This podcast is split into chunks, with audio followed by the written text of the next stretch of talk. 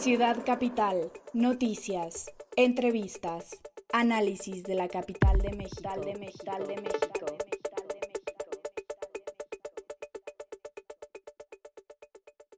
¿Qué tal, amigos? Bienvenidos a una emisión más de Ciudad Capital. Aquí en Capital C D M X Radio tenemos mucha información que se acumuló en esta semana con todo el paquete electoral y además una semana con elecciones. Les saluda Luis Velázquez y como siempre me acompaña mi amigo Alberto Cuenca. ¿Qué tal, Luis? ¿Qué tal, amigos de Ciudad Capital? Pues sí, como comentas, una semana cargada de temas electorales. El asunto político electoral dominó prácticamente la agenda, no solo de la Ciudad de México, pues sino de nuestro estado vecino, el Estado de México, donde hubo elecciones y ya hay definiciones también de los partidos, cómo se moverán hacia el dos mil dieciocho con el resultado de esta interesante elección. Este es uno de los temas que tenemos para este programa, los resultados de la elección del Estado de México, pero también en la Ciudad de México, pues cómo se vivió en la Asamblea Legislativa eh, la aprobación de la llamada ley electoral, que por cierto, pues el viernes fue impugnada, bueno, fue más bien observada, observada. por el gobierno de la Ciudad de México. En sus atribuciones, el jefe de gobierno le hizo observaciones importantes a la ley electoral, la regresa a la Asamblea Legislativa, que tiene pues prácticamente hasta mañana martes para hacerle las correcciones que el, el jefe de gobierno realizó. Y pues también, eh, para no perder el hilo del tema electoral, tenemos una entrevista justo con el personaje pues al que eh, bien o mal le vaya esta ley electoral en el futuro, funcione bien o mal, pues él va a ser el señalado eh, de, de si eso funcionó bien o mal. El, el personaje que entrevistamos para, a propósito de eso, es el presidente de la Comisión de Gobierno de la Asamblea Legislativa, Leonel Luna Estrada. Esos son los temas que tenemos en nuestro programa del día de hoy. Pues vámonos a política. Política. Ciudad Capital. Estamos ya en la sección de política. Como ustedes saben, hoy el día pues amaneció un poco nublado, muy triste, con este clima electoral, todos con cruda electoral. La, la agenda de este fin de semana la dominaron las cuatro elecciones que se vivieron en el país y sobre todo la del Estado de México, que nos impacta y que nos toca a nosotros como Ciudad de México porque es entidad vecina. Incluso ya hay por ahí muchos memes que advierten que vamos a construir un muro y lo va a pagar el Estado de México, ¿no? Uh-huh. eh, entonces eh, pues de eso es de lo que tenemos que platicar con ustedes. Eh, hay una elección cerrada en el Estado de México. Hasta el momento eh, las autoridades han dado ya como ganador a Alfredo del Mazo y por eh, la otra parte Morena, Delfina y Andrés Manuel López Obrador advierten que pues se trató de un eh, descontón y se trató una vez más de un fraude, un fraude fraguado por el P R I, por el gobierno federal, el gobierno del Estado de México, el grupo Atlacomulco. Así es, como lo comentas, pues eh... el tema electoral de cuatro entidades, pero en particular del Estado de México, fueron los que marcaron la agenda para el cierre de la semana, inicio de esta semana, este lunes.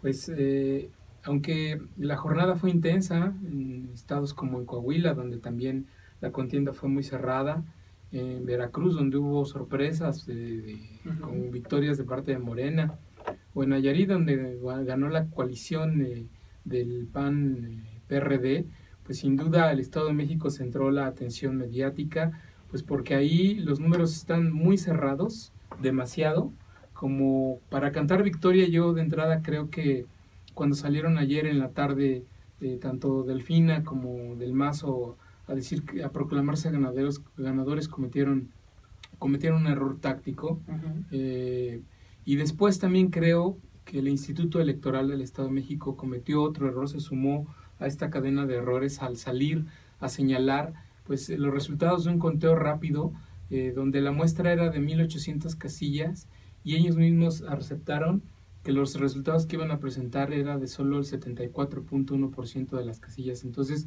¿dónde estaba el resto? Eso no abonó a la certeza y bueno, pues aún así eh, volvieron a salir después de este anuncio del Instituto Electoral, volvieron a salir Eh, Del Mazo y Delfina a proclamarse eh, ganadores. Pero antes de eso quisiera comentar con los amigos que bueno, a, las, a la una de la tarde de este lunes el P R E P eh, del Estado de México dejó de actualizarse, entendiendo que pues ya las cifras que estaban presentando a esa hora, la una p m, eran definitivas. Y destaca, por ejemplo, que Alfredo del Mazo, para la una de la tarde y según el P R E P, tenía una ventaja de dos punto noventa y uno por ciento respecto a Delfina. Quiere decir que, por ejemplo, eh, Del Mazo tenía para ese momento novecientos cincuenta y cinco mil trescientos cuarenta y siete votos. Eh, eh, por otro lado, eh, Delfina tenía un millón setecientos ochenta y seis mil novecientos setenta y dos. ¿Cuál es la importancia de estos datos y de la diferencia de dos punto noventa y uno por ciento entre uno y otro? Que la diferencia entre ambos es menor al tres por ciento. ¿Y por qué? Pues porque el número de votos nulos fue superior al tres por ciento. Según los datos del P R E P, eh, los votos nulos equivalieron a ciento setenta y seis mil ciento sesenta y ocho sufragios. Y pues bueno, ahí ya Andrés Manuel López Obrador anunció Eh, esta tarde en su fanpage de Facebook que van a pedir eh, la apertura de todos los eh, boletas, de todos los paquetes electorales, que haya conteo voto por voto y casilla por casilla, pues porque la diferencia entre votos nulos es mayor a la diferencia entre el primero y segundo lugar. Así es, al ser una elección cerrada, todo pinta que se va a judicializar. Así es. Tendrá que ser en los tribunales donde se dirima este, eh, pues esta elección. Pero vamos a ver el video donde declaran ganador a Del Mazo, esto del conteo rápido que explicabas, sí, porque que quede constancia del uso faccioso que puede haber de las instituciones, ¿no? Es algo que creo que queda también como resultado de esta elección, que los institutos electorales locales, a pesar de que eh, se hizo una reforma federal, se le dieron facultades al I N E, siguen siendo instituciones que actúan de manera facciosa, tendenciosa, y que más que generar confianza en los ciudadanos, generan incertidumbre y muy poca certeza. Por eso la gente que simpatiza con Morena está tan molesta y, y pues también mucha gente muy consternada. Pero vamos a ver ese momento de este Instituto Electoral del Estado de México. De las mil ochocientas dieciocho casillas seleccionadas en muestra, se recibió información de mil trescientas cuarenta y siete. Esta cantidad representa el setenta y cuatro punto uno por ciento de la muestra total. De los cuarenta y cinco estratos considerados para el diseño del muestreo, distritos locales, se contó con información de cuarenta y cinco estratos. Con la información recibida hasta el momento y con un nivel de confianza del noventa y cinco por ciento, se estima una participación ciudadana en la elección de entre el cincuenta y tres punto tres por ciento y el cincuenta y cuatro punto uno por ciento. La estimación del porcentaje de votos a favor de cada candidato a gobernador por el Estado de México se presenta a continuación. Candidata Josefina Eugenia Vázquez Mota, límite inferior diez punto noventa y nueve por ciento, límite superior once punto cincuenta y siete por ciento.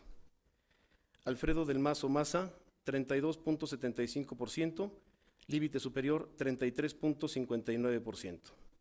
Juan Manuel Cepeda Hernández, diecisiete punto seis por ciento, límite inferior por ciento, límite superior dieciocho punto veintiocho por ciento. Óscar González Yáñez, uno punto cero tres por ciento, límite superior uno punto trece por ciento. Delfina Gómez Álvarez, límite inferior treinta punto setenta y tres por ciento, límite superior treinta y uno punto cincuenta y tres por ciento. María Teresa Castel de Oro Palacios, pido orden en la sala, por favor, gracias. María Teresa Castel de Oro Palacios, dos punto quince por ciento límite inferior, límite superior dos punto veintisiete por ciento. Candidatos no registrados, cero punto cero ocho por ciento, límite inferior, límite superior cero punto once por ciento. Votos nulos, dos punto noventa y cinco por ciento límite inferior, límite superior tres punto veintinueve por ciento. Conclusiones del Comité Técnico del Conteo Rápido. A partir de la muestra recuperada y de acuerdo a las estimaciones realizadas por el Comité Técnico Asesor del Conteo Rápido, existe una diferencia estadísticamente significativa entre el primer y segundo lugar de la elección para gobernador del Estado de México. Ahí queda el retrato de esta elección, pero ¿qué te pareció el P R I, Alberto? Un Del Mazo eh, ya muy confiado, como si esto estuviera resuelto. Sí, de hecho hay que comentar a los amigos que en el seguimiento que estuvimos también haciendo ayer, eh, domingo, en la cobertura, pues de inmediato notamos que cuando las casillas estaban cerrando, comenzó a generarse ahí pues una maquinaria, uh-huh, por decirlo de esa manera, en redes sociales. donde de inmediato cuentas bot eh, empezaron a propiciar que la palabra, el hashtag eh, ganó del Mazo se ganó convirtiera Mazo. en trending topic. Y esto sale porque acaban de el reloj marcar las seis de la tarde cuando se empezó a activar esa estrategia en redes sociales. Eh, todavía ni del Mazo había salido a anunciar que, estaba, que había ganado, cuando ya este, pues, seguidores, simpatizantes del Mazo, suponemos, también pues eh, la estrategia puede abarcar a muchos actores, empezaron a, a propiciar este mensaje en redes sociales. A las seis veinticinco de la tarde salió por primera vez del Mazo, dio un eh, mensaje muy breve, se proclamó ganador, y después a las once veinticinco de la noche, eh, cuando pues el avance del PREP no era mucho, eh, y, la, y hay que comentarlo, a esa hora, a las once veinticinco, el PREP todavía estaba dando por ganadora a Delfina, con una mm, diferencia muy leve de uno por ciento, pero Delfina iba arriba en el conteo del PREP, y aún así del Mazo salió a proclamarse ganador, ya con la plana mayor del priismo de la entidad. Lo estaba acompañando Jorge Carlos Ramírez eh, Marín, Ismael Hernández Deras, estaba la esposa del propio del Mazo, a quien besó dos veces ahí frente a todos los asistentes, entre las porras, eh, la dirigente del P R I en la entidad, y bueno, pues ahí se hizo la gran fiesta, proclamándose ganador y diciendo que iba a ser un gobierno eh, incluyente, un gobierno para todos. Vayamos a esas escenas de Alfredo del Mazo, pues cantando una victoria que en ese momento no estaba asegurada, como no, no lo sigue estando ahora.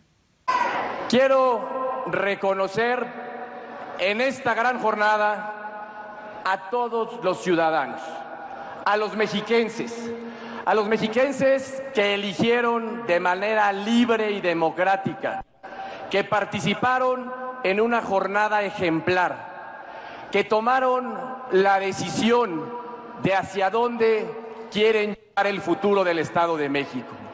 Quiero reconocer a todos los que participaron con su voto, primero que nada, los que de manera libre y democrática hicieron de esta jornada una jornada ejemplar. Acabamos de ver a los priistas ahí en este festejo, donde el discurso central ha sido: detuvimos al populismo, donde vuelve eh, el P R I a retomar este discurso de que Andrés Manuel López Obrador es el peligro para México, y donde ya se calienta todo este escenario del dos mil dieciocho eh, invariablemente con, este, con estos antagonismos, ¿no? El del priismo y el de el López Obradorismo. Y contrario a la efusividad del festejo de del Mazo, el festejo de Josefina, perdón, de, de Delfina, Delfina, fue demasiado austero, demasiado conservador, pues un tanto dubitativo porque no apareció eh, en un principio. En un principio de, de, Delfina no salió a proclamarse ganadora. Después de que lo hizo del Mazo por ahí de las seis veinticinco de la tarde, eh, la gente de Delfina salió quince minutos después, pero ella no salió. Salió Horacio Duarte, salió Jacob Polemski y, uh-huh. y salió Miguel Barbosa, por cierto, con una cara de que pues no estaban muy victoriosos ni muy contentos, porque la victoria no se les notaba ni con, este, ni con telefoto, ¿no? Pero bueno, se proclaman ganadores. Después a las diez y media de la noche aproximadamente ya sale Delfina, acompañado otra vez de Horacio Duarte, sale también ahí Óscar González, el, de, el candidato del P T que declinó a favor de ella, y otra vez pues un muy eh, adusto Miguel Barbosa.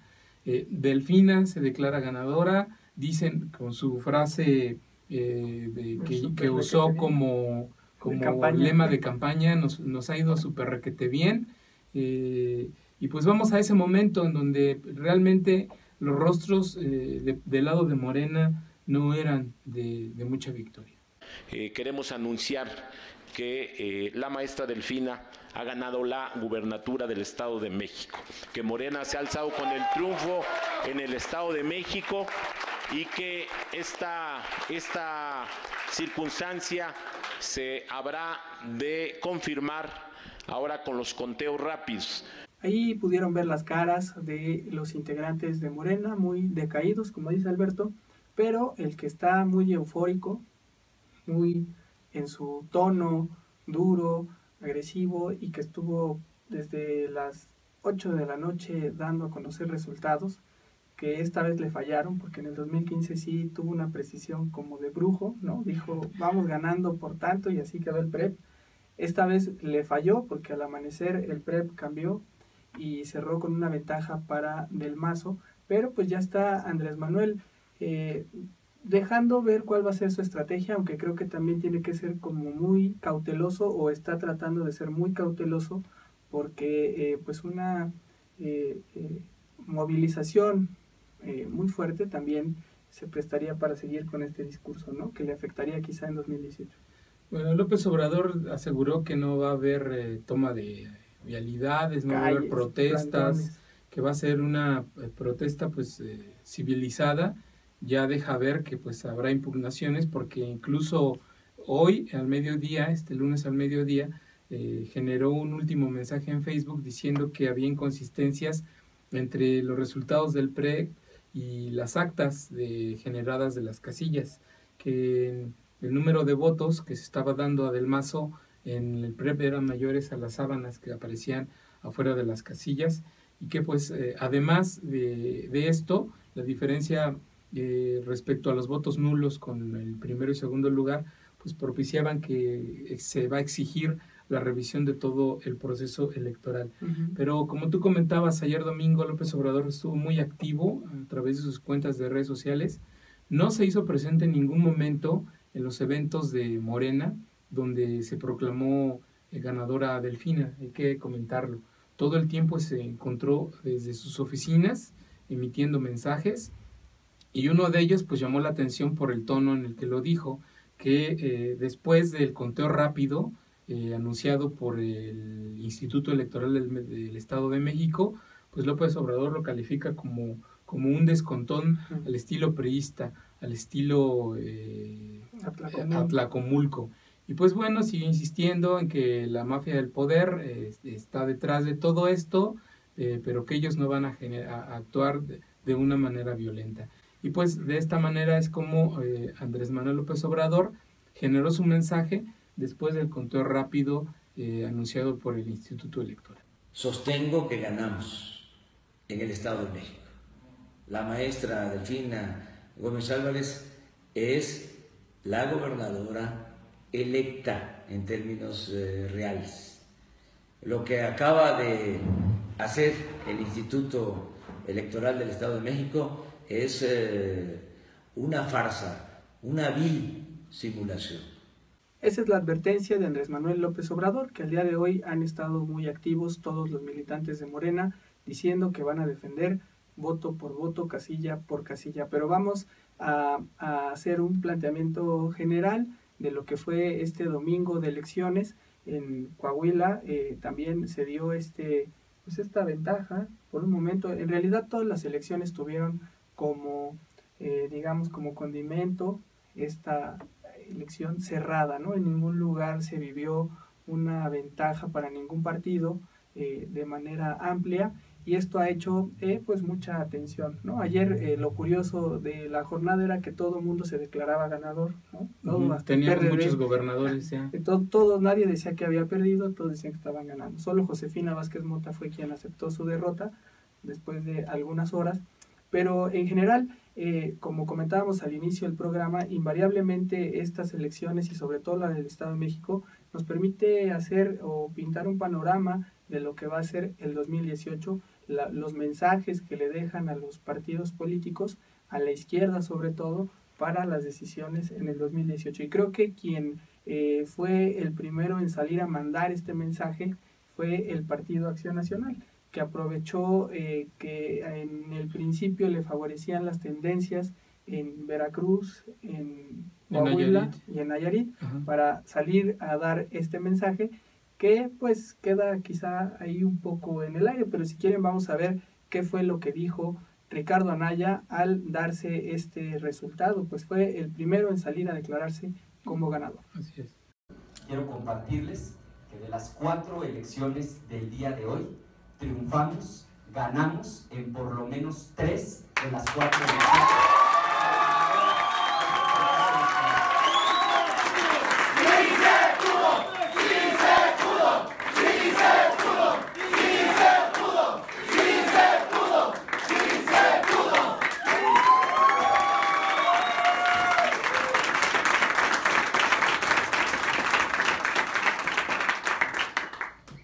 a la presidencia del partido por el voto de los militantes en el año dos mil quince.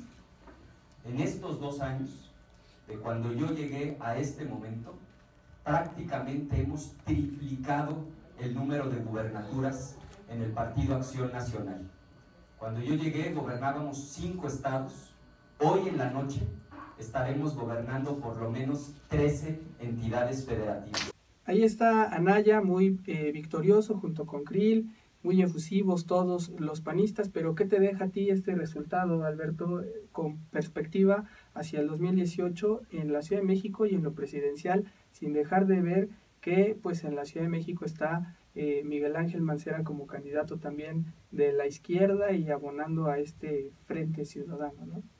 Pues creo que eh, los partidos muestran sus fichas y sobre todo intentan fortalecer la idea de que ganaron, aunque ganaron perdiendo. Uh-huh. ¿No? Por ejemplo, cuando Juan Cepeda sale a decir que pues perdió, efectivamente que quedó en tercer lugar, pero insistiendo en que fue la mejor campaña, la que más conectó con la gente, que fue el, el mejor candidato y que incluso presumiendo que de las últimas cuatro elecciones del Estado de México es el candidato que más votos obtuvo para el P R D, incluso sin alianza. Recordando que, por ejemplo, a Alejandro Encinas en la pasada elección no le fue bien, ni a Yetko Polemski hace doce años, y en fin, que a pesar de que el P R D en su momento fue con alianzas, esta vez el P R D tuvo más de un millón cien mil votos, si no me equivoco, y que pues fueron resultados de una campaña exitosa, y así lo manejaron. Incluso Alejandra Barrales, cuando salió en el primer anuncio acompañando a Juan Cepeda, pues decía que el P R D está vivo y está listo para dar la batalla. Y por otro lado, también del lado de Morena, eh, hoy en, al mediodía en su fanpage de Facebook, López Obrador daba un dato de que en las cuatro elecciones su partido obtuvo eh, más de dos punto cinco millones de votos y que pues eh, esto propicia que el partido Morena se convierta en una opción bastante combativa y con bastantes posibilidades de ganar en distintas entidades del país. Ya hemos comentado aquí en distintos programas que Morena va a ser pues el partido a vencer en la Ciudad de México, que la contienda será entre dos, y entre Morena y entre el P R D, porque ya además también quedó claro, y ya todo el mundo lo ha comentado, que si Morena y el P R D se hubieran unido eh, en el Estado de México, en este momento pues, el, el escenario político sería totalmente distinto. Y ya se ha comentado también aquí y en muchos eh, foros de opinión y en distintas columnas que pues les ganó la soberbia de un lado y del otro.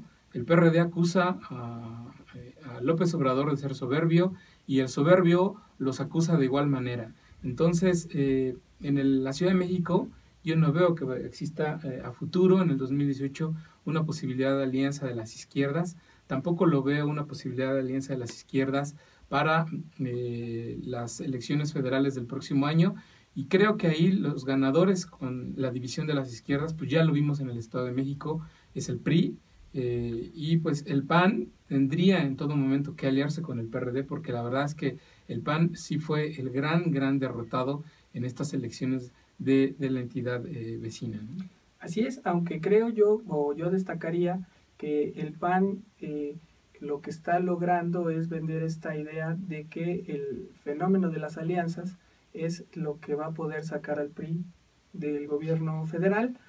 Por otra parte está la postura de Miguel Ángel Mancera, que también ayer la expresó diciendo eh, esto a lo que se refiere es que la, el país requiere un, una alianza amplia, pero no de partidos, sino una alianza ciudadana, Eh, donde tendría que ser una convocatoria por un proyecto más allá de eh, partidos, ¿no? Buscando quién puede eh, eh, darle ese liderazgo a lo que todo el mundo ha visto en esta elección, que es que hay dos proyectos, el de seguir con el priismo o el combatir al priismo. Entonces, eh, ¿quiénes son los que aglutinan esas fuerzas? Creo que se preconfigura ya la, la alianza del P A N con el P R D, buscando eh, no, no, no necesariamente como que sea esa la base, sino que más bien ellos lleguen al final a sumarse en estos movimientos amplios que hemos estado también aquí dando cuenta de la sociedad civil, de, de que han venido generando movimientos como el del Cuarto Polo, como el de Emilio Álvarez y Casa, todas estas fuerzas, o el de José Merino, que vienen sumándose reclamando un proyecto amplio para dos mil dieciocho, y estas elecciones lo confirman, ¿no? Es, es avanzar hacia allá, porque como bien dices y como han dicho ya muchos analistas, eh, se ve que hay demasiada soberbia dentro de las izquierdas, y además de soberbia, mezquindad de ambas partes, porque ninguna ha querido eh, hasta el momento, ni se ve que querrán sumar. Entonces más bien la idea será correr hacia un juego de centro-izquierda, mm. pero la, la incógnita creo que se da hasta este, este momento es quién será ese personaje que podrá aglutinar a todas esas fuerzas, a todos esos capitales, para que el país pueda salir adelante y estos resultados pues cobren sentido, ¿no?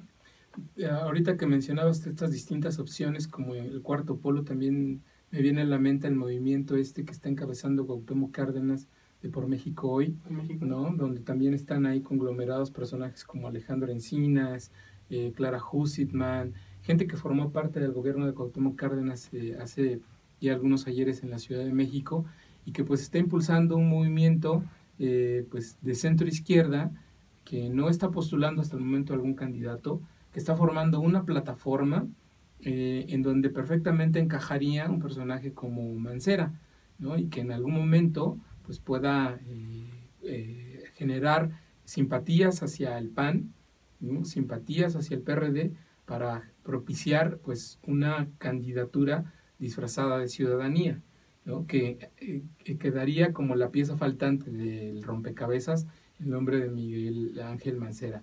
Ahora bien, yo creo que en la Ciudad de México también va por el mismo sentido la alianza que tú comentabas de, de P A N P R D. El, el P A N en la Ciudad de México, creo yo, eh, carece de un cuadro fuerte para postularlo por sí mismo para el gobierno de la Ciudad de México. Eh, sin embargo, del lado de la izquierda, desde el mismo gobierno de la ciudad están surgiendo nombres fuertes que pueden aglutinar al, a la izquierda y a la derecha en un mismo frente, que el combata al enemigo a vencer, que es Moreno. Así es, ya queda muy claro que ante esta división que va a haber, se cierra eh, pues ese gran movimiento que se vaya a gestar, y por eso creo que eh, el P R D y Juan Cepeda dicen: oxigenamos este partido que parecía moribundo.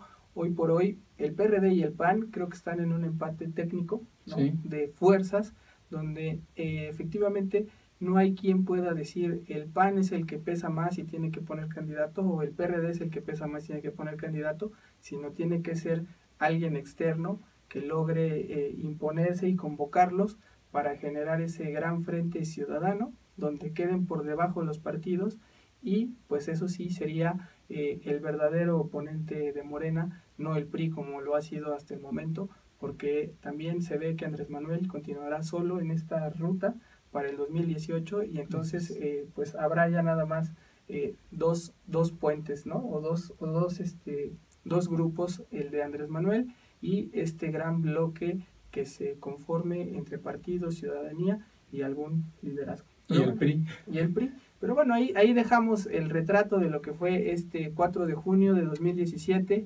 y así eh, esperamos los resultados que se estarán ya oficializando el próximo miércoles, y en los próximos programas de Ciudad Capital estaremos dándoles puntualmente el detalle de lo que será esta elección judicializada por el P R I y por Morena. Pues hablando de los temas electorales, Alberto, eh, más allá de estas elecciones del dos mil dieciocho, en la Ciudad de México se definieron ya las reglas de lo que será el juego electoral en dos mil dieciocho, realizándose eh, un nuevo código electoral, su ley procesal electoral y además una nueva ley de participación ciudadana, todo lo que mandata la Constitución de la Ciudad de México para tener nuevas reglas del juego con temas eh, muy diversos. Destacaría yo gobiernos de coalición, eh, las nuevas alcaldías con la forma en la que quedaron definidas, además de la composición del nuevo Congreso, y que esta es ya la primera obra de la Asamblea Legislativa del Distrito Federal de todas las leyes eh, orgánicas y secundarias que tendrán que hacer de esta Constitución local. Se empieza una nueva era, una nueva época, con mucha polémica y con mucho debate que definió alianzas muy extrañas. Así es, eh, tenemos para ustedes un retrato, les vamos a ir contando poco a poco a lo largo de este programa de cómo se fueron dando las cosas en la Asamblea Legislativa a partir del lunes pasado, con la discusión primero en Comisión de Asuntos Político-Electorales y después en el Pleno. Pero antes de pasar a esa información, comentarle, como ya decías, pues esta es la primera legislación, la primera norma jurídica derivada de la Constitución Política de la Ciudad de México, eh, que incorpora, pues son cuatro ordenamientos. Como tú ya decías, es el Código eh, Electoral, la Ley Procesal, eh, reformas a la Ley de Participación Ciudadana y reformas al Código Penal. Son estos cuatro eh, ordenamientos jurídicos los que componen el paquete electoral eh, de la Ciudad de México. Y pues bueno, como ya les comentábamos, el lunes inició este debate en la Asamblea Legislativa, en la Comisión de Asuntos Político-Electorales que encabeza el panista José Manuel Delgadillo. Eh, fue una sesión pues, nocturna, empezó después de las siete de la noche, con demasiada expectativa, pues con una carga mediática y de opinión pública muy fuerte, sobre todo respecto al tema del el método que se iba a escoger para la elección de alcaldes y concejales.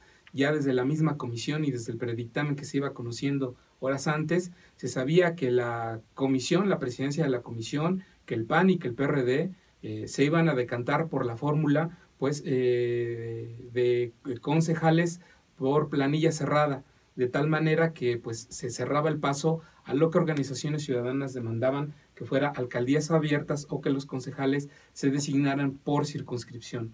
Y pues bueno, Eh, cuando empieza la sesión, el lunes en la tarde-noche, uno de los que toma la palabra es el, eh, el diputado José Encarnación Alfaro del P R I, y pues hace saber a los legisladores que pide conocer con oportunidad el dictamen para poder presentar reservas.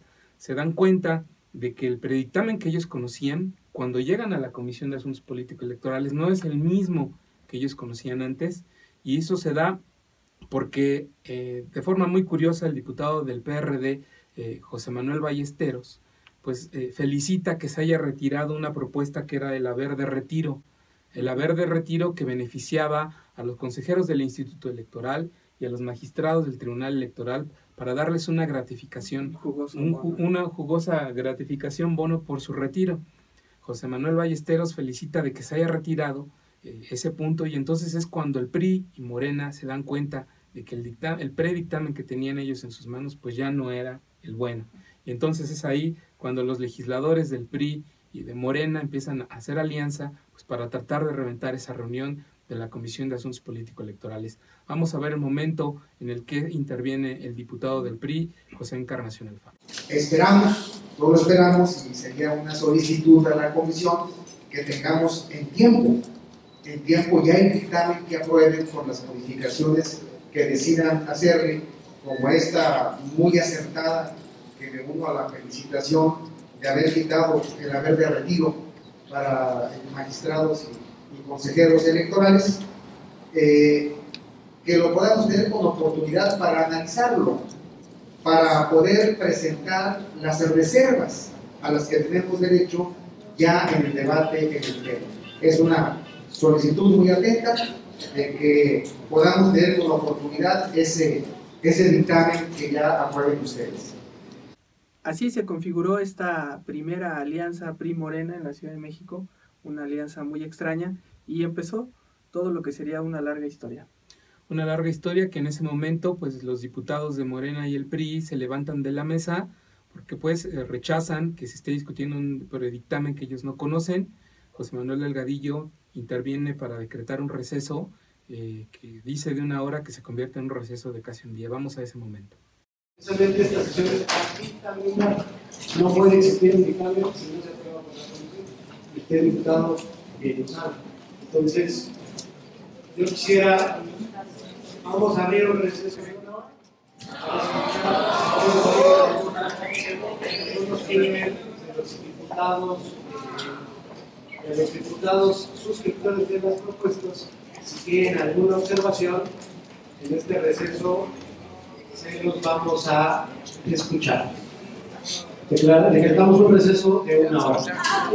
Hasta ahí parecía que las cosas iban a recomponerse y que habría un dictamen esa noche, pero se alargó toda la noche. Toda la noche y toda la mañana del siguiente día, pero bueno, cuando se levantan de la reunión de comisiones, pues eh, afuera del salón en donde estaba sesionando, ya lo esperaban, los esperaban los medios. Diputados como Encarnación Alfaro y Fernando Zárate del Partido Verde toman la palabra para acusar que esa reunión de Comisión de Asuntos Político-Electorales era una simulación y para decir que pues solo los estaban tanteando para ver qué posturas iban a llevar en defensa de las alcaldías abiertas y otros temas. Esas son las acusaciones directas que hacen en los medios José Encarnación Alfaro y Fernando Zárate.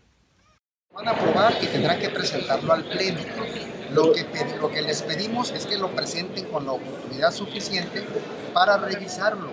O sea, es ilógico, sería irrespetuoso e ilegal que nos entregaran un dictamen mañana al inicio de la sesión. Eso no es correcto. Lo que hoy nos convocaron es una finta, es una simulación, porque no se convoca un predictamen, se convoca a la comisión a dictaminar, y esto implica a la presentación de un proyecto de ley, a su discusión y a su envío al Pleno.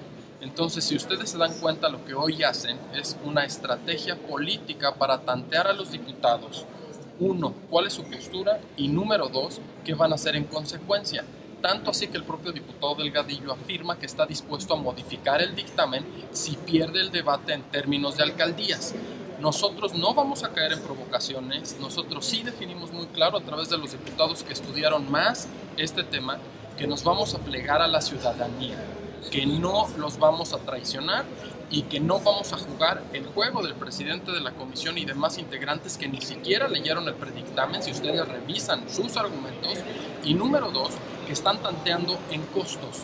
Eso significa que están intentando revisar la ley electoral desde el punto de vista del poder. Y para nosotros la ley electoral es desde el punto de vista de los ciudadanos, no cuánto del pastel se llevan los partidos ni los gobernantes. Y esta posición la encabeza Javier López, la encabeza José, eh, Encarnación Alfaro, Pepe, la encabeza Dunia Ludlow, y todos vamos en un bloque muy grande y lo vamos a demostrar reserva por reserva el día de mañana.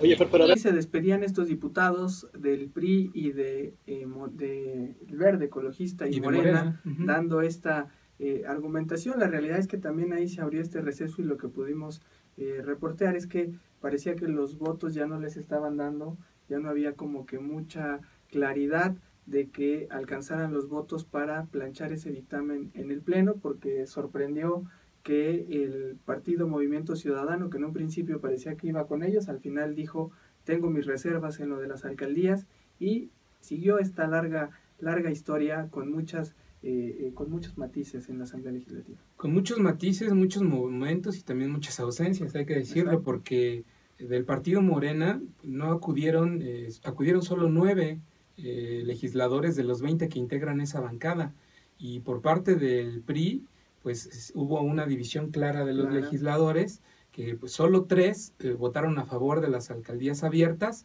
Estamos hablando de José Encarnación Alfaro, eh, de Mariana Moguel y de Dunia Ludlow. Eh, sin embargo, otros diputados del P R I, que bueno, algunos no habían anunciado específicamente su rechazo a alcaldías abiertas, rechazaron la reserva de su propio compañero priista, eh, José Encarnación Alfaro, pues eh, respecto al tema, y entonces votan en contra de alcaldías abiertas priistas, pues como Adrián Rubalcaba, Gerardo Quijano, Cintia López Castro, eh, Jani Robles, y eh, el propio coordinador de la bancada, Israel Betanzos. Es ahí cuando pues se da cuenta, eh, se, se, se ventiló pues cómo estuvieron negociándose durante ese día de receso, pues los votos los para votos. que se rechazara el tema de las alcaldías abiertas.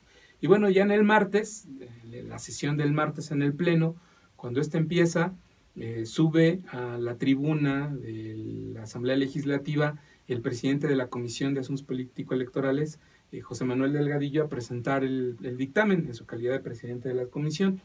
Entonces van sucediendo cosas muy interesantes que pues solo se alcanzan a distinguir en el, cuando uno está en el Pleno.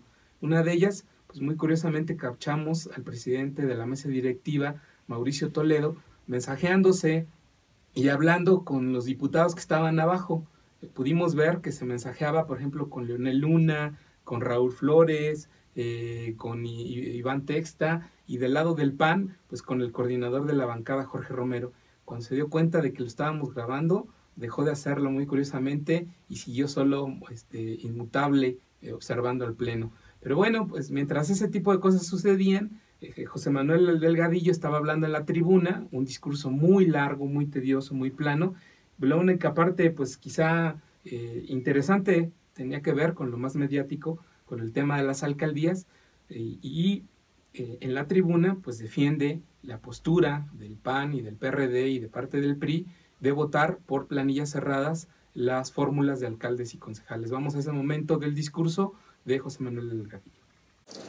A través de un estudio profundo de análisis e interpretación armónica, gramatical, sistemática, funcional y siempre con apego irrestricto a los derechos humanos de la Constitución Política de la Ciudad de México, esta comisión dictaminadora considera que el mandato constitucional es preciso señalar que las alcaldías serán electas en su conjunto por planillas y que los concejales únicamente representan a cada una circunscripción dentro de la propia demarcación. Es decir, no hace específica la competencia de concejales por cada circunscripción. El voto es en conjunto, por lo que la planilla integrada por los candidatos, en ella estaban contemplados, y al ganar el alcalde, gana la planilla. Así siguió el debate en la Asamblea Legislativa, ya en el Pleno, con todos estos eh, matices y, y pues estas cuestiones eh, tan comunes que se llegan a dar en ese Pleno cuando están eh, consiguiéndose los votos, ¿no? Como esa reacción de Mauricio Toledo, que hay que recordar está de presidente de la mesa directiva, pero fue él quien propuso una ley electoral, la del P R D, y obviamente tenía que estar muy metido dentro de este cabileo que se da entre las curules. Así es, se da la votación en lo general, después de que suben diputados a, pues, a razonar su voto, eh, a, la, a presentarse el dictamen, eh, cuarenta y cuatro votos a favor, eh, nueve en contra. Los únicos que votan en contra en lo general uh-huh. son los diputados de Morena. Uh-huh. Aquí votan a favor incluso diputados del P R I, P R I. Eh, en bloque y del, eh, verde. y del Verde en bloque. Solo se votaron en contra de la parte de alcaldías. Eso sí hay que entenderlo muy bien, ¿no? Y bueno, pues eh, ya cuando empieza el debate eh, intenso, sube el presidente de la Comisión de Gobierno, eh, Leonel Luna, a hablar de que las planillas... Eh, el método de elección de concejales por planilla cerrada abona a la gobernabilidad. También comenta algo interesante, pues que se crea una nueva figura denominada defensor electoral uh-huh. eh, dentro del Tribunal Electoral de la Ciudad de México. Vayamos a escuchar las palabras del presidente de la Comisión de Gobierno de la A L D F. Electos por el principio de mayoría y un cuarenta por ciento por el principio de representación proporcional. Ello nos permitirá contar con un órgano colegiado que tomará las decisiones en las demarcaciones territoriales, conformado por una mayoría que además integra a representantes de los partidos políticos que compitieron. Con ello, se pretende lograr gobernabilidad en la demarcación territorial, pero al mismo tiempo lograr los pesos y contrapesos que otorga esta pluralidad. Además, de armonizar la normatividad electoral con los nuevos contenidos constitucionales, se incorporan figuras novedosas que permitirán la defensa de los derechos político-electorales de la ciudadanía, atendiendo al artículo veintitrés del Pacto de San José y a la jurisprudencia de la Corte Interamericana de Derechos Humanos en casos como el de Castañeda Cumbas versus México y Atacama versus Nicaragua. Creamos una defensoría electoral que brindará defensa gratuita a todo aquel que considere que fueron vulnerables sus derechos político-electorales. Para darle un poco de contexto a nuestros amigos que nos están siguiendo a través de Facebook y quienes nos escuchan en C D M X Radio, pues eh, esto de las alcaldías abiertas o de las planillas cerradas, para decirlo de manera más coloquial, es eh, concejales a modo, ¿no? Un consejo a modo. Fue la gran discusión de, del día en la ley electoral de la Ciudad de México, el que se pueda formar un consejo con ciudadanos eh, que representen eh, a diferentes partidos y pueda tener una discusión eh, más democrática cada gobierno, cada alcaldía, o que sean estos concejales a modo con, eh, con este alcalde que mete a sus seis acompañantes de planilla y los gana de tajo. Con eso ya garantiza una mayoría dentro de su consejo, que es eh, lo que la sociedad civil estuvo oponiéndose, lo que Morena, una parte de Morena, una parte del P R I estuvo oponiéndose, y que lo que significa que eh, las alcaldías van a tener eh, este consejo a modo, que bueno, tiene su otra cara, ¿no?, de la moneda, que Leonel Luna dentro de su discurso ponía, que es el tema de, para él, de gobernabilidad, ¿no? Así es, y la otra cara de la moneda también era pues esa otra propuesta de alcaldías abiertas, que el alcalde ganador no tuviera el control del consejo, uh-huh, que se votara por separado alcalde y concejales, era lo que se planteaba para alcaldías abiertas, que le diera más pluralidad, que el alcalde tuviera que hacer política para poder negociar cosas, y que pues los concejales no sean solo levantadedos, eh, que apoyen a, en todo lo que dice al alcalde, pues para que se rompa esa cadena también pues de, de un mal gobierno, de un gobierno de corrupción, y de todo lo que ya conocemos. Un contrapeso real. Que fueran un contrapeso y que pues no fungieran los alcaldes como hoy fungen los jefes delegacionales, pues que pues, prácticamente son virreyes de los territorios que gobiernan. Y en ese sentido es que subió a tribuna al defender el método de alcaldías abiertas José Encarnación Alfaro, eh, y argumentar pues que la propuesta eh, va en consonancia con el artículo ciento veintidós de la Constitución Política de los Estados Unidos Mexicanos y del cincuenta y tres de la Constitución Local. Es por eso que el constituyente, tomando como base la disposición del artículo ciento veintidós de la Constitución Federal, para que los integrantes de las alcaldías se elijan por planillas, le incorpora un elemento de profundo contenido democrático, al establecer que los concejales deberán representar una circunscripción dentro de la demarcación territorial, y le mandata al Instituto Electoral para que divida las demarcaciones territoriales en circunscripciones para los efectos de la elección de los integrantes de las alcaldías.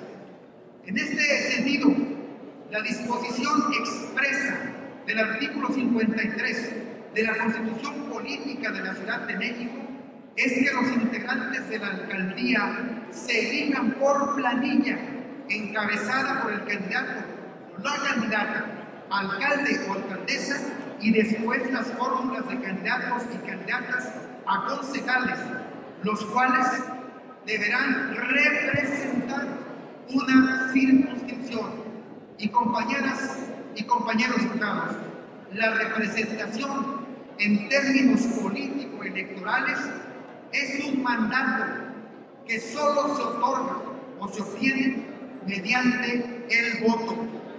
Esos fueron los argumentos de Encarnación Alfaro, quien, eh, pues para decirlo también, eh, tuvo que soportar varias críticas de estas representaciones plurinominales. Un político que también hay que decirlo, es un político de Sonora y que siempre le han criticado eh, ser plurinominal o llegar a la Ciudad de México. Paradójicamente, un diputado foráneo, ¿no?, que no tiene arraigo en la Ciudad de México, es quien con más vehemencia peleó porque estos consejos no fueran a modo, y también porque esta representación eh, fuera más legítima, esta nueva representación que se estaría creando fuera más legítima, y tuvo muchos eh, embates en tribuna. Sí, lo increpaban, eh, lo interrumpían al momento de hablar, parte de la estrategia legislativa, hay que decirlo, pues, le, le hicieron preguntas mientras estaba hablando la diputada del P A N, Margarita Martínez, el diputado del P R D, eh, Raúl Flores, el diputado también del P A N, José Manuel Delgadillo, y vamos a uno de esos momentos, cómo se vive cuando José Manuel Delgadillo lo interrumpe, le hace una pregunta, y la forma en la que responde Alfaro genera hasta risas y aplausos en, dentro del pleno de la L D F. Por eso proponemos el cambio de texto al artículo que hemos reservado para... Diputado Alfaro, ¿usted sabe cuál es el concepto que tiene en materia electoral la palabra planilla? La palabra, la palabra planilla.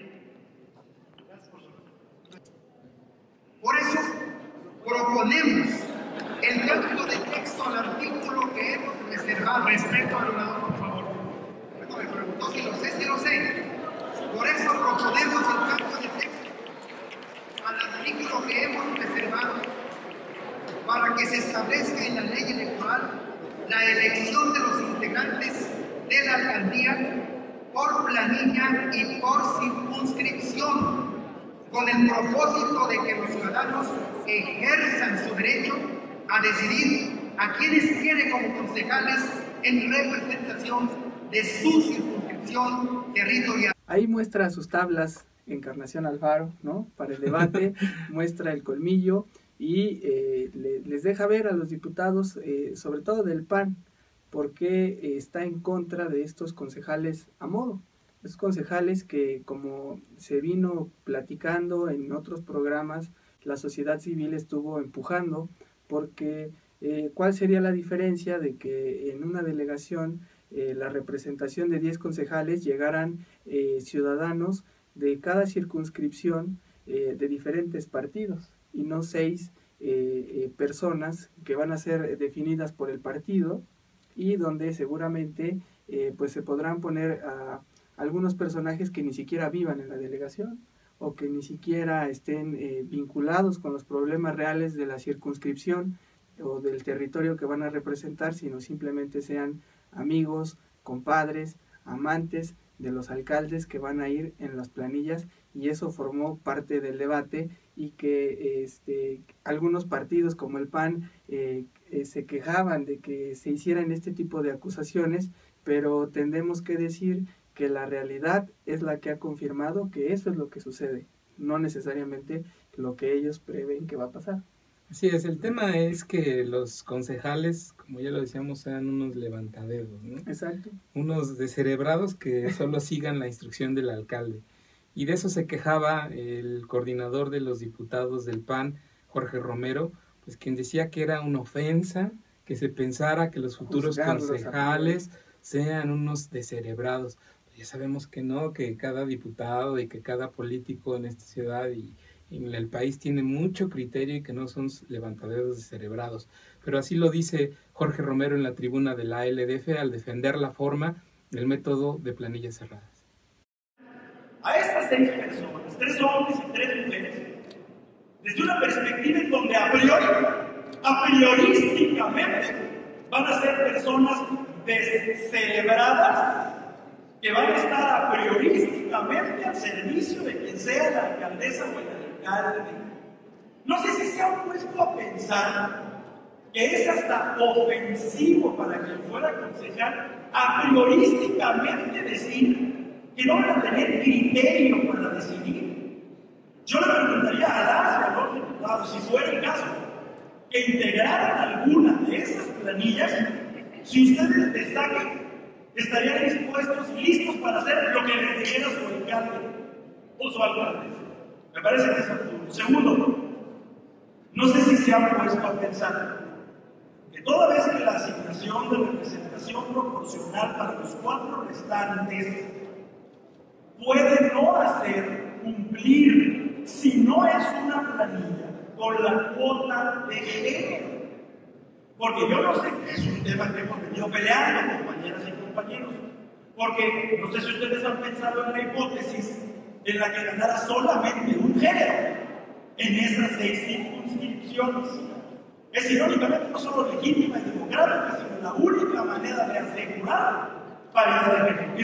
Esa fue la intervención eh, de Jorge Romero, con sus dotes histriónicos, siempre teatrales, teatrales sí, ¿no? Sí. Siempre ha sido Eh, muy característica su participación, sus participaciones en tribuna, además ahí con todo el séquito de diputados del P A N, alabándolo, aplaudiéndole con, con una sí. porra impresionante que llevaba este día. Eh, en fin, así lo dice él, que no haya, eh, no nos juzguen a priori, porque seguramente habrá concejales eh, de primer nivel, concejales que funjan como una real oposición al alcalde. Eso quiero ver y eso esperamos que suceda en la delegación Benito Juárez, que desde hace eh, pues por lo menos tres trienios su grupo de Jorge Romero ha controlado, esperemos que hagan eh, en verdad una elección del alcalde, de concejales que vivan en principio en la circunscripción y que no sean solo los cuates y que no vayan a ser después eh, juzgados con razón de ser descerebrados.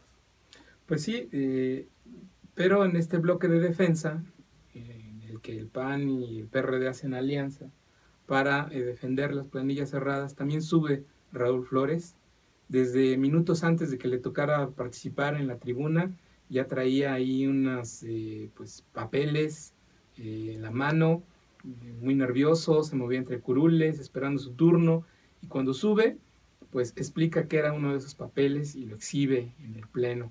Era una de las eh, versiones de la discusión que hubo en la Comisión de Alcaldías de la Asamblea Constituyente, eh, de dentro del diario de los debates, lo presenta toda plana, pues, eh, recordando que Patricia Ortiz Couturier, diputada constituyente de Morena, en su momento pidió que la votación de concejales fuera por, de fórmulas por circunscripción, es decir, lo que han estado peleando los eh, ciudadanos, organizaciones sociales, los mismos constituyentes de Morena, los del el P R I, el Partido Verde.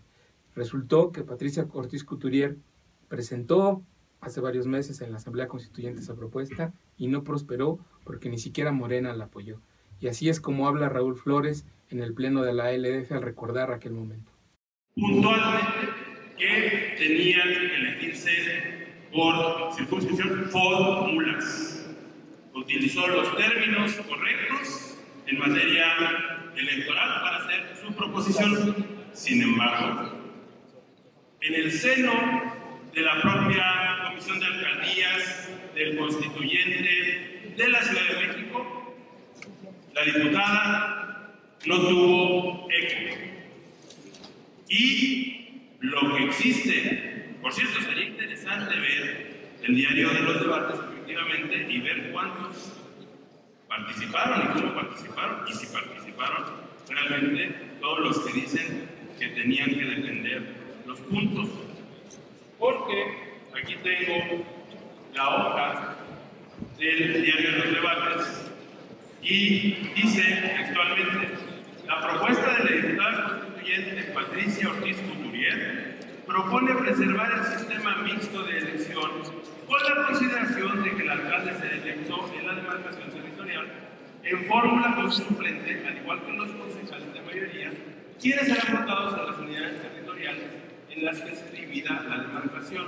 Todas las fórmulas se compondrán por personas del mismo género y bajo el principio de paridad.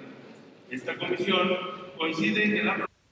Acabamos de ver eh, la participación de Raúl Flores, presidente del P R D en la Ciudad de México, quien tendrá también esta responsabilidad de ver si le abre el, en, las, en las designaciones de los concejales los espacios a la ciudadanía, como lo hicieron en la elección de los constituyentes, eh, designando los seis primeros lugares para personajes de la sociedad civil y no designados dentro del partido, que era la gran crítica. Y, a, y hablando de Patricia Ortiz, pues yo la vi eh, mientras se daba ese debate, ahí en la salita que hay en la Asamblea Legislativa para tomar el café, eh, muy triste, eh, sentada viendo cómo se daba ese debate, porque hay que decirlo, eh, en realidad ella fue alguien que hizo esa propuesta en el Constituyente, pero pasó de noche sin el respaldo del grupo de Morena, que también, eh, curiosamente, en esta sesión estuvo ausente. Y a toro pasado, ya después de que se aprobó la ley electoral, Morena, eh, diputado eh, Suárez, Suárez del Real, junto con Martí Batres, dan una conferencia de prensa para anunciar que pues eh, Morena va a abrir eh, sus candidaturas de concejales a ciudadanos a y a liderazgos. Esperemos que no sea por tómbola, porque pues nos ha ido re mal. Sí, imagínate si va a ser por tómbola. No. No, pero a propósito de lo que dices de la tómbola, eh, eh, algo muy importante que les, que les tenemos que explicar a nuestros amigos de, que nos escuchan en Ciudad Capital, es que el gobierno sí realizó observaciones a es. esta legislación electoral. Será que eh, siempre, digo, toda legislación es observable. De hecho, varios grupos parlamentarios le pidieron al jefe de gobierno que observara esta ley. Hay que decirlo, ya no existe el veto de bolsillo, que era también otra de las peticiones. Hoy por hoy, eh, si una legislación se aprueba en la Asamblea, llega al gobierno de la ciudad y en treinta días el jefe de gobierno no presenta observaciones, la ley entra en vigor de facto. Entonces, eh, pues aquí corrían los plazos, era el viernes de la semana pasada el plazo fatal para que se publicara en la Gaceta Oficial eh, esta legislación, que por eso la premura de la Asamblea Legislativa, pero pues resultó que no, que hay eh, algunos detalles que corregir, pero tú tienes muy bien ahí anotados los, los detalles que se tienen que resolver o reformar a más tardar el día de mañana. Así que lo que los diputados creían una labor ya terminada, pues eh, tendrán que reforzarla y para muchos, eh, pues también, eh, fíjate que hacen una anotación que puede ser relevante porque se refieren a las alcaldías y ponen a detalle el tema de la residencia, que eso para mí es una muy buena señal, porque quiere decir que por lo menos habrá ese candado, ¿no? De Así que es. El concejal sea de la circunscripción y no vaya a ser un concejal de Coahuila o de Sonora o de algunos lugares que luego llegan aquí en el reparto de las candidaturas. Impuestos o por cuota, ¿no? Hay que decirlo, Ciudad Capital, eh, Capital C D M X, a través de nuestras redes sociales y nuestro portal nos llevamos la exclusiva. El pasado viernes fuimos los primeros en dar a conocer que el gobierno de la ciudad Eh, pues, es, había emitido estas observaciones. Como comentas, eh, pues, el tema también tiene que ver con los plazos. Se había como inici mencionado inicialmente que eh, la L D F y el gobierno de la ciudad tendrían hasta el viernes dos de junio para promulgar la ley electoral. Cuando emite sus observaciones, consultados al respecto, fuentes del gobierno de la ciudad nos dicen que no, que el año electoral en la capital del país inicia el siete de septiembre y que por tanto la L D F tiene hasta el siete de junio para hacer estas correcciones a las observaciones señaladas. Y como comentas, de esas observaciones destaca una relacionada con el, pues, el polémico tema de los concejales en las futuras alcaldías. Y se señala en esa observación que para celebrar el proceso electoral dos mil diecisiete dos mil dieciocho y este adquiera congruencia con lo establecido en la Constitución local, y se garantiza en las seis circunscripciones en que se divida cada una de las demarcaciones, se debe precisar en qué circunscripción se representa cada uno de los candidatos eh, a concejales, acreditando su residencia efectiva, ¿no? También se observa lo dispuesto en el segundo párrafo del artículo séptimo transitorio, proponiendo suprimir su redacción de la primera parte para evitar confusiones del inicio del proceso electoral en el mes de octubre del año dos mil diecisiete. Se observa el artículo quince para precisar el inicio del cargo del jefe de gobierno electo en el año dos mil dieciocho, el cual deberá ser a partir del cinco de diciembre del año de la elección. Pues bueno, pues ahí están las observaciones que hace el gobierno de la ciudad a esta ley electoral a través de la Consejería Jurídica y que pues bueno pone a la L D F a trabajar a marchas forzadas para más tardar, como dices, mañana eh, pues eh, ya corregirlas. Solo comentarles a nuestros amigos un tema que pues es, también fue parte de todo este debate que tiene que ver con la intervención ciudadana. Una vez que se aprobó la ley electoral, eh, organismos, organizaciones ciudadanas como Tu Constituyente, Wikipolítica, suben a una página de internet que ellos eh, denominaron un dominio llamado Alcaldías Abiertas, exhiben la lista de diputados y de cómo votaron, los que votaron a favor, los que votaron en contra, y los que pues, se hicieron tontos porque estuvieron y no votaron o porque de plano no fueron. Entonces ahí está la exhibidota a los diputados locales y les hacen el recordatorio de que en dos mil dieciocho nos vemos.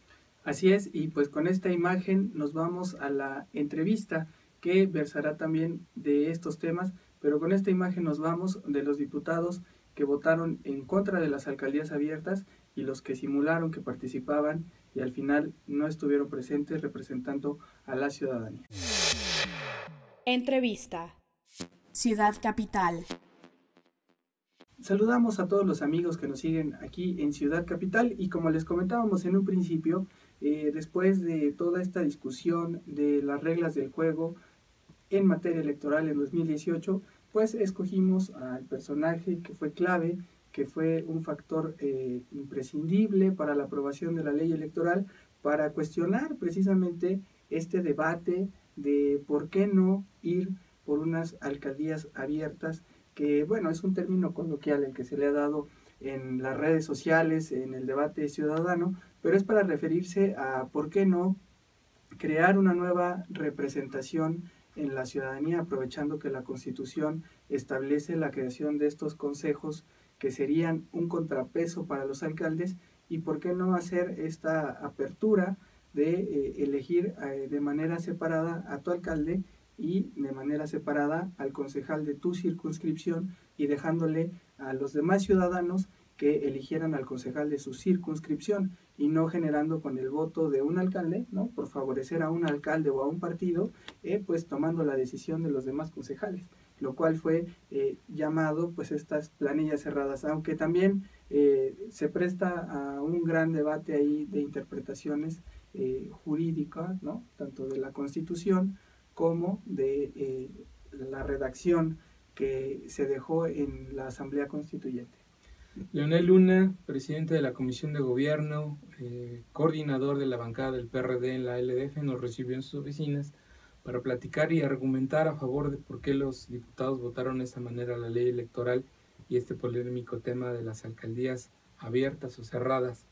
Rechaza que sean concejales a modo y dice, reitera lo que han venido pues comentando los diputados a favor de esa fórmula, es que eh, abona la gobernabilidad. Escuchemos los argumentos del presidente de la Comisión de Gobierno de la Asamblea. No es un tema que tenga que ver con eh, que el órgano legislativo haya definido un modelo para generar de pronto eh, consejos a modo, o para generar de pronto un concepto de esta naturaleza. Para resolver la problemática que implicaba la definición de cómo elegir a los, a los concejales, eh, tuvimos que hacer un análisis muy preciso, un análisis muy pormenorizado de cada uno de los factores y de cada uno de los temas. Eh, en este análisis eh, consideramos dos factores importantes, uno el constitucional y otro el de gobernabilidad. En el constitucional nos ceñimos a lo que mandata la Constitución. Nosotros fuimos muy respetuosos del texto, y eso hay que decirlo, y tal y como se define en el texto, es que definimos la forma, el modelo de integrar los consejos de cada una de las demarcaciones. Y también la gobernabilidad, que eso es muy, muy importante, porque tampoco podemos ser eh, irresponsables en términos de generar un modelo de gobierno que no permita la gobernabilidad, que no permita la, que no permita la gobernanza. Entonces, en ese sentido fuimos también muy cuidadosos. Con respecto al ámbito constitucional, pues analizamos a detalle el artículo ciento veintidós, la fracción cuarto e inciso A de la Constitución Federal, y donde define con mucha precisión que las alcaldías serán órganos político-administrativos que se integran por un alcalde y por un consejo electo por votación universal, libre, secreta y directa, que así es, que finalmente estamos hablando que el Consejo estará integrado por el sesenta por ciento de concejales electos por la vía uninominal y el cuarenta por ciento electos por la vía plurinominal. Esa fue la respuesta que da Leonel Luna. Hay que decirlo, ¿quién es Leonel Luna? Leonel Luna ha sido dos veces jefe delegacional de Álvaro Obregón. Eh, no sé, hasta el momento desconozco si tendrá la aspiración de ser alcalde de Álvaro Obregón. Segurito. Lo que sí es que él tiene un control, eh, mucho control de esa demarcación, de la delegación Álvaro Obregón, porque ha sido dos veces diputado local por esa delegación y ha sido dos veces jefe delegacional de esa delegación. Entonces, pues ahí también, por ello, tantas dudas, tantos cuestionamientos a que si se definió un consejo a modo o fue un consejo eh, que representara Eh, pues eh, a la ciudadanía como tal. Y ahí creo que cabe lo que él da como argumento, que es el tema de la gobernabilidad, que es hasta cierto punto cierto, ¿no? A veces eh, los gobiernos que tienen una oposición, más que una representación legítima de la sociedad, eh, se convierten en gobiernos que no avanzan, ¿no? Eh, que se van a ir retrasando eh, porque cada propuesta la oposición la rechaza, y eso es lo que ellos advierten, ese es su argumento, ¿no? Es decir, que advierten como un riesgo tener, eh, jugársela, porque en realidad tampoco se sabe, ¿no? A lo mejor si hubieran jugado por circunscripción, hubiera ganado también el alcalde a los que él designara como concejales, y no habría tal, tal este, oposición, pero para no arriesgarse, dijeron vámonos con el carro completo, ¿no? Yo defino a mis seis concejales y eh, pues es lo que ellos advierten será gobernabilidad, por lo menos eso es lo que nos dice Leonel Luna, gobernabilidad, eh, lo cual eh, pues ya lo estaremos viendo más adelante y también si es que queda consolidado, porque seguramente será un tema que llegará a la Suprema Corte de Justicia de la Nación para debatirse. Morena, a propósito de eso, anunció que iba a presentar una acción de inconstitucionalidad junto con el partido Movimiento Ciudadano. En su momento habían dicho que se iba a sumar el P R I, que se iba a sumar el Verde acción, esa, a esa acción de Exacto. inconstitucionalidad. Se echaron, ya para se echaron para atrás casi de inmediato con de, después del anuncio de Morena. En sendos comunicados de prensa, tanto el P R I como el Verde dijeron no, nosotros no vamos a eh, promover una acción de inconstitucionalidad, ni somos parte de ningún frente ni nada, cuando una semana antes habían dicho que iban a formar un, defren, un frente en defensa de las alcaldías. Se, se acabó la alianza P R I-Morena en la ciudad. Se acabó, estábamos soñando, pero bueno, afortunadamente ya todo regresó a la normalidad. Regresó a la normalidad. Pero bueno, seguimos en la plática con Leonel Luna y a propósito de un tema que también fue muy criticado por organizaciones sociales, que tiene que ver con la forma en la que se discutió esta ley electoral. El dictamen formado, tenía más de cuatro mil eh, cuartillas, cuatro mil trescientas cuartillas.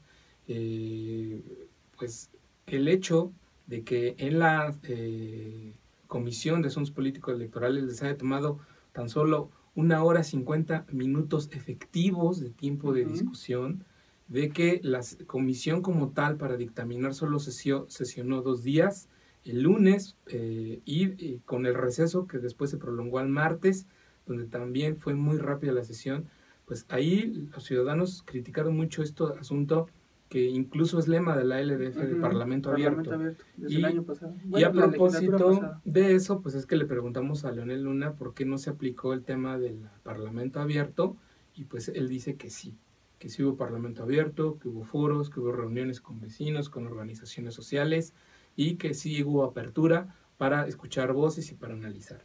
Vayamos con Leonel Luna. Me parece que es una percepción equivocada, porque el órgano legislativo decidió el generar eh, una serie de mesas de trabajo, de grupos de trabajo temáticos y que tienen que ver con cada una de las leyes secundarias que eh, corresponden al propio mandato constitucional. Las mesas de trabajo eh, se integraron por diputados de los diferentes grupos parlamentarios. Las mesas de trabajo concentraron propuestas ciudadanas, las mesas de trabajo concentraron eh, propuestas de, eh, de organizaciones, de la sociedad civil, de organizaciones empresariales o gremiales. Las mesas de trabajo estuvieron abiertas a las propuestas de muchos y, y partiendo de estos grupos, de esos grupos de trabajo que se instalaron, cada uno de ellos llevó encuentros, llevó a cabo foros, llevó a cabo mesas de trabajo donde también se recibieron muchas, muchas propuestas. Es decir, estuvimos abiertos, pero sobre todo atentos a las propuestas ciudadanas que se fueron presentando. En esta entrevista con Leonel Luna, pues fueron varios los aspectos. También hay que decirlo, eh, se ha centrado mucho la discusión en cuanto a eh, la legislación en materia de las alcaldías, porque es lo novedoso, son los nuevos cargos a jugar, pero también, hay que decirlo, es una legislación novedosa, de avanzada, Eh, que trae eh, cosas eh, muy favorables y también eh, se abren a más acciones afirmativas para la representación tanto de mujeres como de jóvenes en esta eh, nueva eh, pues, legislación electoral que antes no lo tenía, que la primera vez que lo vivimos fue en la Asamblea Constituyente y que se retoma en esta Constitución y se retoma en esta legislación electoral con algunas trabas, pero se retoma. Se retoma y también muchos temas que en, en la sesión del Pleno fueron polémicos, hubo reservas, una de ellas, de, dos diputadas intervinieron para presentar reservas, sobre todo en el tema de jóvenes, Cintia López Castro del P R I, P R I y Beatriz Olivares del P R D. No prospera la propuesta de Beatriz Olivares, pero sí la de Cintia López Castro. Ella planteó eh, que una obligación a los partidos políticos para que abran el veinte por ciento de, las, de sus candidaturas a cargos de representación popular a jóvenes, pero el problema ahí es que ella planteó jóvenes de dieciocho a treinta y cinco años. Uh-huh. Y Beatriz Olivares rechazaba esa propuesta porque decía que los jóvenes, el rango de edad de juventud es de dieciocho a veintinueve años. Sobre eso platicamos con Leonel Luna. Él nos dice que pues, eh, se apegaron a criterios establecidos por la ONU para definir que el rango de juventud es de dieciocho a treinta y cinco años. Entonces, jóvenes de la Ciudad de México, pues si van a cumplir treinta y estaban pensando que ya no van a ser jóvenes, lo seguirán siendo por cinco años más. Vayamos con Leonel Luna. Ahora eh, los partidos políticos están obligados a registrar el veinte por ciento de sus candidatos a puestos de elección popular eh, ante el Instituto Electoral. Eso es importante. Algunos partidos como el P R D eh, tienen considerado dentro de sus propios estatutos la participación de los jóvenes, pero aún hay algunos partidos que no lo consideran. Ahora con la ley electoral están obligados a registrar el veinte por ciento de sus candidatos o que el veinte por ciento de sus candidatos sean jóvenes. En cuanto a la edad, eh, se revisaron varios criterios de distintos or organismos nacionales e internacionales y se revisó, eh, por ejemplo, el rango que establece la Organización de las Naciones Unidas, que es justamente el que comentamos. Muy interesante esta aclaración que hace Leonel, porque hay que decirlo, se dio un debate que, que por esta... Eh, discusión que se dio de las alcaldías como que se salió un poco de foco, pero explicarle a nuestros amigos de Ciudad Capital que lo que se aprobó en la legislación electoral es que el, los partidos políticos están obligados a destinar el veinte por ciento de sus candidaturas a jóvenes. ¿Qué quiere decir esto? Que eh, más o menos entre seis o siete eh, diputados que se presenten para la Asamblea Legislativa de mayoría, de, ma de mayoría relativa, tendrán que ser fórmulas conformadas por jóvenes. Y de plurinominales tendrán que ser cuatro fórmulas las que se presenten de jóvenes. Esto garantiza una mayor inclusión a los jóvenes. Y la otra en los concejales, que también tendrán que tener por lo menos un concejal que sea joven. Aunque el matiz está ahí. Eh, de acuerdo a la ONU, y eso eh, lo, lo estuvimos revisando, la ONU dice que los jóvenes son de dieciocho a veinticuatro años. La Constitución lo dejaron en dieciocho a veintinueve años. Así es. Pero eh, por eso brincó ahí que por qué si el P R D avala la propuesta de una diputada priista como Cintia López Castro, que propuso de dieciocho a treinta y cinco, y por qué no la de la diputada Beatriz Olivares, que es presidenta de la Comisión de Juventud y que tiene un gran trabajo en el tema de defensa de los jóvenes, que pedía que se apegaran a el modelo de dieciocho a veintinueve, que es más apegado al estándar de, de la UNICEF y de la ONU. Y pues eh, de, de manera este, pues, terrible, el P R D le tuvo que votar en contra, ¿no? esta, esta eh, decisión que ella proponía. Y ella, pues eh, al final le preguntábamos, eh, porque muchos se preguntarán, bueno, ¿y cuál es el problema? Si abres de dieciocho a treinta y cinco. Pareciera o sea, noble. Pareciera noble, ¿no? Porque dices, pues hasta, hasta lo estás haciendo más amplio.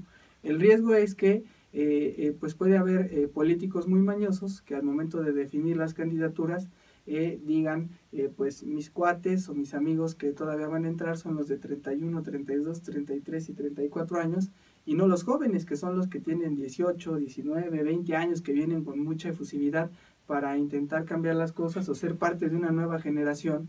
Y eh, pues ya lo estaremos revisando a detalle cuando estemos viendo la eh, definición de las candidaturas en dos mil dieciocho, viendo si no la mayoría de los jóvenes son de treinta y cinco años. Y digo, decirlo, yo tengo treinta y cuatro y le fui a decir, oye, yo también tengo treinta y cuatro, ¿no? Este, no y no me considero... Yo no voy a decir miedo. Y no me considero no joven, pero, pero ese es el debate, ¿no? O sea, lo, lo dejan muy amplio.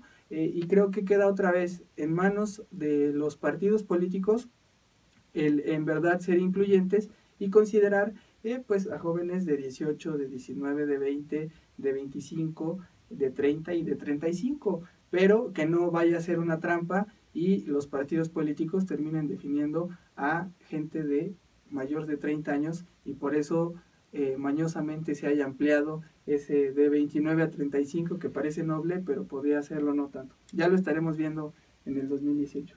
Mira, lo bueno es que en la ciudad no hay políticos mañosos que quieran meter a sus amigos chavorrucos. La sí, verdad es que eso es, la, eso es un aliento, ¿no? Esperemos que haya nuevos cuadros y no se impongan a los chavorrucos, porque si no ya estaremos hablando de esas notas. Así es. Y continuando con la plática que tuvimos con Leonel Luna, pues le preguntábamos a propósito de por qué este tema de las alcaldías abiertas resultó tan mediático. Su percepción es que hubo un falso debate eh, dentro de la ley electoral que solo trataba de politizar y desacreditar a una posición que defendía la, las planillas cerradas y que pues, en los hechos eh, pues, solo eh, existe una representación apegada a la Constitución de la Ciudad de México. Alcaldías abiertas o cerradas.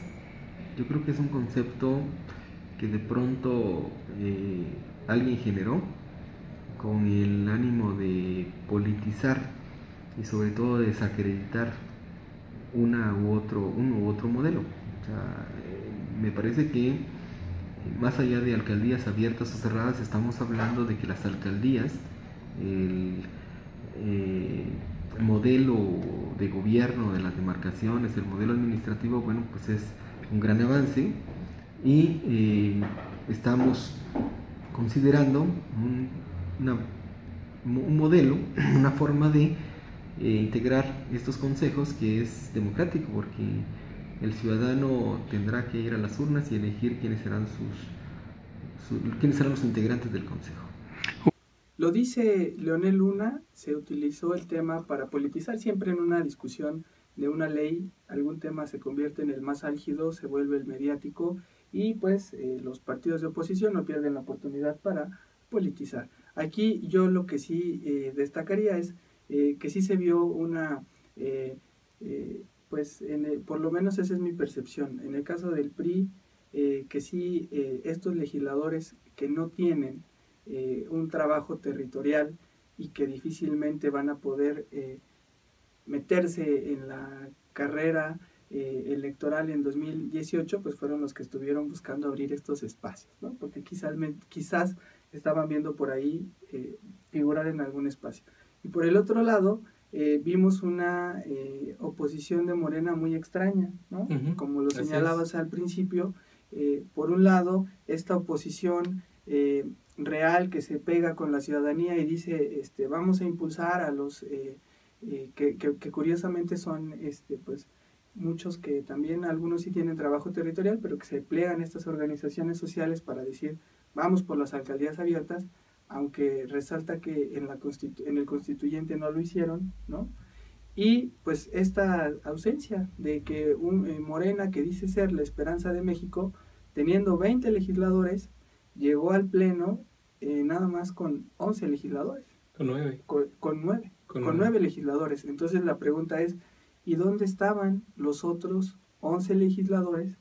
Y además, de esos once legisladores, pues no estaba el coordinador, no que estaba, es César Cravioto. Entonces, eh, eh, ahí es eh, un doble eh, papel o, o una incongruencia más de Morena de no hacer su papel real de oposición, o hacerlo a medias y dejando que esta discusión pues corriera. Pero ahí dice Leonel, este, se politizó, no le tenemos miedo a lo que diga eh, la ciudadanía, ¿no?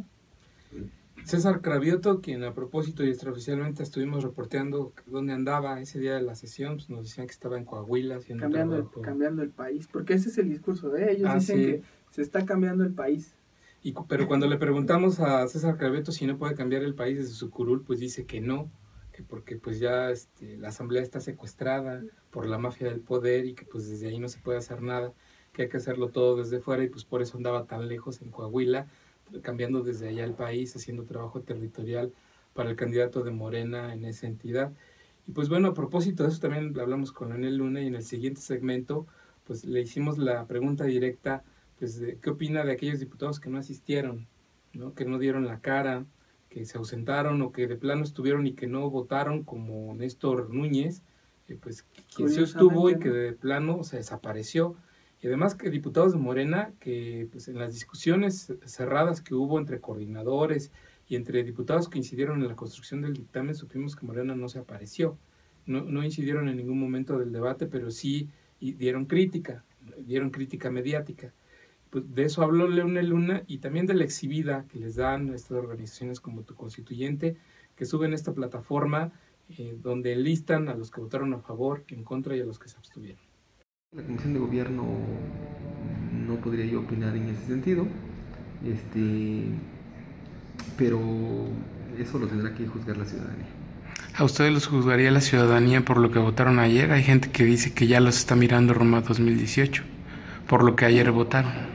Pues me parece que es eh, uno de los principios básicos y fundamentales de un servidor público o de un representante popular, que es justamente la rendición de cuentas, la evaluación ciudadana, y eh, lo que puedo decir es que cada una y cada uno de los diputados eh, actuaron en el ámbito de una responsabilidad que todos entendemos.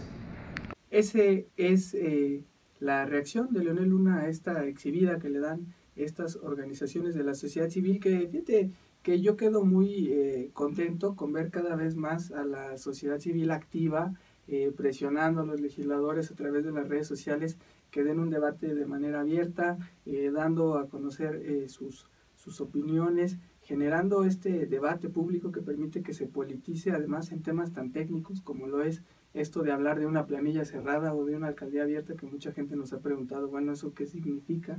¿No? Entonces, eh, es muy importante que la gente se vaya eh, familiarizando, que se vaya dando este debate, y como bien lo dice Leonel Luna, pues nunca será eh, un debate eh, fácil, ¿no? Siempre será un debate duro, y así lo fue. Las organizaciones civiles y muchos articulistas le dieron durísimo a la Asamblea Legislativa, en particular a Leonel Luna, a Jorge Romero, por decirles: ustedes, que son los que gobiernan, controlan territorios, son los que no están permitiendo consejos abiertos a la ciudadanía. Pero algo que es importante es que, bueno, estas observaciones que les hace el jefe de gobierno, pues sí les mete ahí, sin cambiarles el modelo, les pone el tema de la residencia, que tú ya tenías un poco claro, Alberto, con la conferencia que les fue a dar eh, Porfirio Muñoz Ledo, uno de los constituyentes de, designados por el jefe de gobierno, que se sumó a la sociedad civil para exigir que se crearan las alcaldías abiertas. Muy interesante ese momento que recuerdas, y de hecho lo comentamos en nuestro programa de la semana pasada. Porfirio Muñoz Ledo acudió pues hace casi dos semanas a la Asamblea Legislativa a dar una conferencia de prensa, acompañado de diputados del P R I, de Morena, exconstituyentes, pues, y ahí comentó que era muy importante que se asegurara que los futuros concejales tuvieran residencia dentro de la circunscripción que iban a representar. Y justo es uno de los temas que el jefe de gobierno está observándole a la Asamblea Legislativa. Entonces ahí se ve que pues eh, este eh, emblemático político tuvo mucho que ver al momento de hacer observaciones al documento que aprobó la L D F, pues que eh, por ahí, como tú comentas, se mete un candado muy importante, porque la verdad no es tema menor el hecho de que se les obligue eh, a los concejales a tener una residencia. También evita que el futuro alcalde y que el partido político meta como concejales, tú ya lo decías, a gente que ni siquiera vive en la Ciudad de México, que ni siquiera es residente de una demarcación, y que solo los colocan ahí por cuotas y, y amiguismos. Entonces, también es una manera del jefe de gobierno de quedar bien parado, incluso también frente a organizaciones sociales, para que demostrar Eh, la ley electoral no la ratifica ni la promulga tal como la envió la L D F, ¿no? Track, ¿no? Se, se, se cura en salud haciendo esta observación, haciendo esta es, revisión. Así es, y de alguna manera les enmienda la plana también a los diputados locales, y les regresa el balón y les abre un nuevo frente de batalla que los legisladores ya habían dado por cerrado. Entonces vuelve otra vez la polémica sobre un tema que, bueno, aunque tú dices no les cambia el modelo, pero sí les abre una puertecita para otra vez generar batalla política.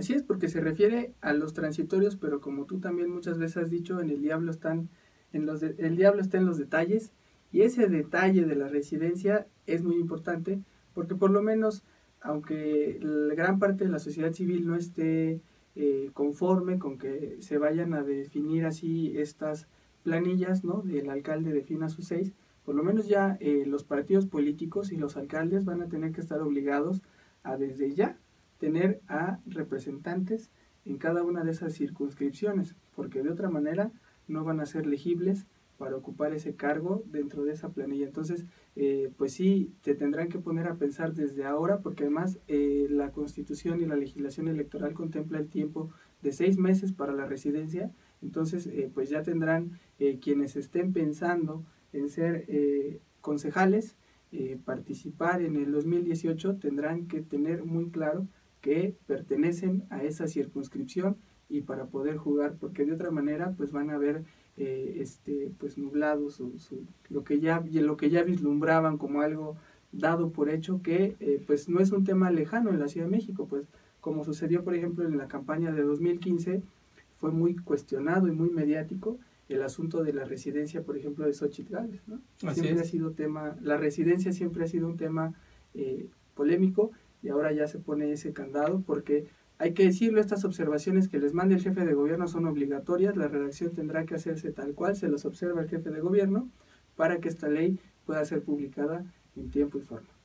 Re- recordemos que en el mismo tema de la residencia metieron en un brete a Andrés Manuel López Obrador en el año dos mil, que no le querían, al menos los partidos que estaban oponiéndose a, a que registrara su candidatura como candidato a jefe de gobierno por el P R D, cuestionaron su residencia y decían que pues él no era habitante de la Ciudad de México y por poquito le tiran la candidatura en el año dos mil. Así es, y ahí ya tendremos eh, que observar más de ciento sesenta cargos que sí tengan esa residencia. Será un tema de, de gran relevancia, pero bueno, ahí dejamos esta entrevista con Leonel Luna sobre la ley electoral y vámonos a la agenda en Ciudad Capital. Agenda Ciudad Capital. Estamos ya en la recta final de Ciudad Capital. Gracias por estar con nosotros a través de Facebook Live. Eh, pues vamos con la agenda de lo que nos espera esta semana que, como ya les comentamos, vuelve el foco a la Asamblea Legislativa. Vuelve el foco con el mismo tema, la ley electoral, algo que pensábamos que ya estaba acabado, pues que tendrá que volver a sesionar la L D F, primero en comisión para generar el dictamen. No puede ser aprobada las observaciones solo en el Pleno, tiene que pasar el mismo proceso legislativo de que la Comisión de Asuntos Político-Electorales se reúna para analizar las observaciones que hace el jefe de gobierno, generar un dictamen y ese dictamen presentarlo al Pleno de la A L F, que más a más tardar este martes tiene que aprobarlas para enviarlas al jefe de gobierno y sí, ahora sí, en el, en el plazo fatal, Eh, el mandatario capitalino promulgarlas, publicarlas y promulgarlas en la Gaceta Oficial de la Ciudad de México.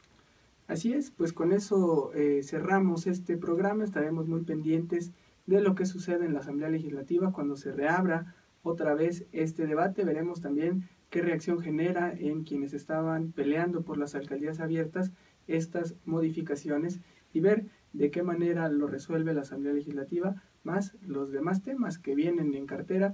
Ya será ahí y materia de una revisión aquí en Ciudad Capital del sistema anticorrupción, que es lo que se nos avecina. Se despide usted, Luis Velázquez, nos escuchamos la próxima semana. Hasta la próxima semana, nos vemos, eh, Luis, nos vemos, amigos. Recordarles nuestras redes sociales, eh, en Twitter es capital m x guión bajo, nuestro portal de internet es capital guión c d m x punto org, en Facebook Capital C D M X, igual en YouTube, podrán ahí darle seguimiento a los temas que aquí hemos comentado, la entrevista con Leonel Luna completa. Hasta luego.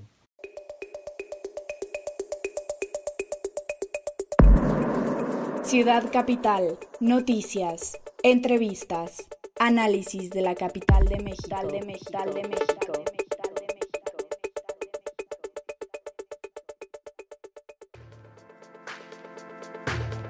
Síguenos en nuestras redes sociales, Twitter, arroba capital m x guión bajo, Facebook, Capital C D M X, YouTube, Capital C D M X. Lee la mejor información en nuestro diario digital, capital guión c d m x punto org. Ciudad Capital.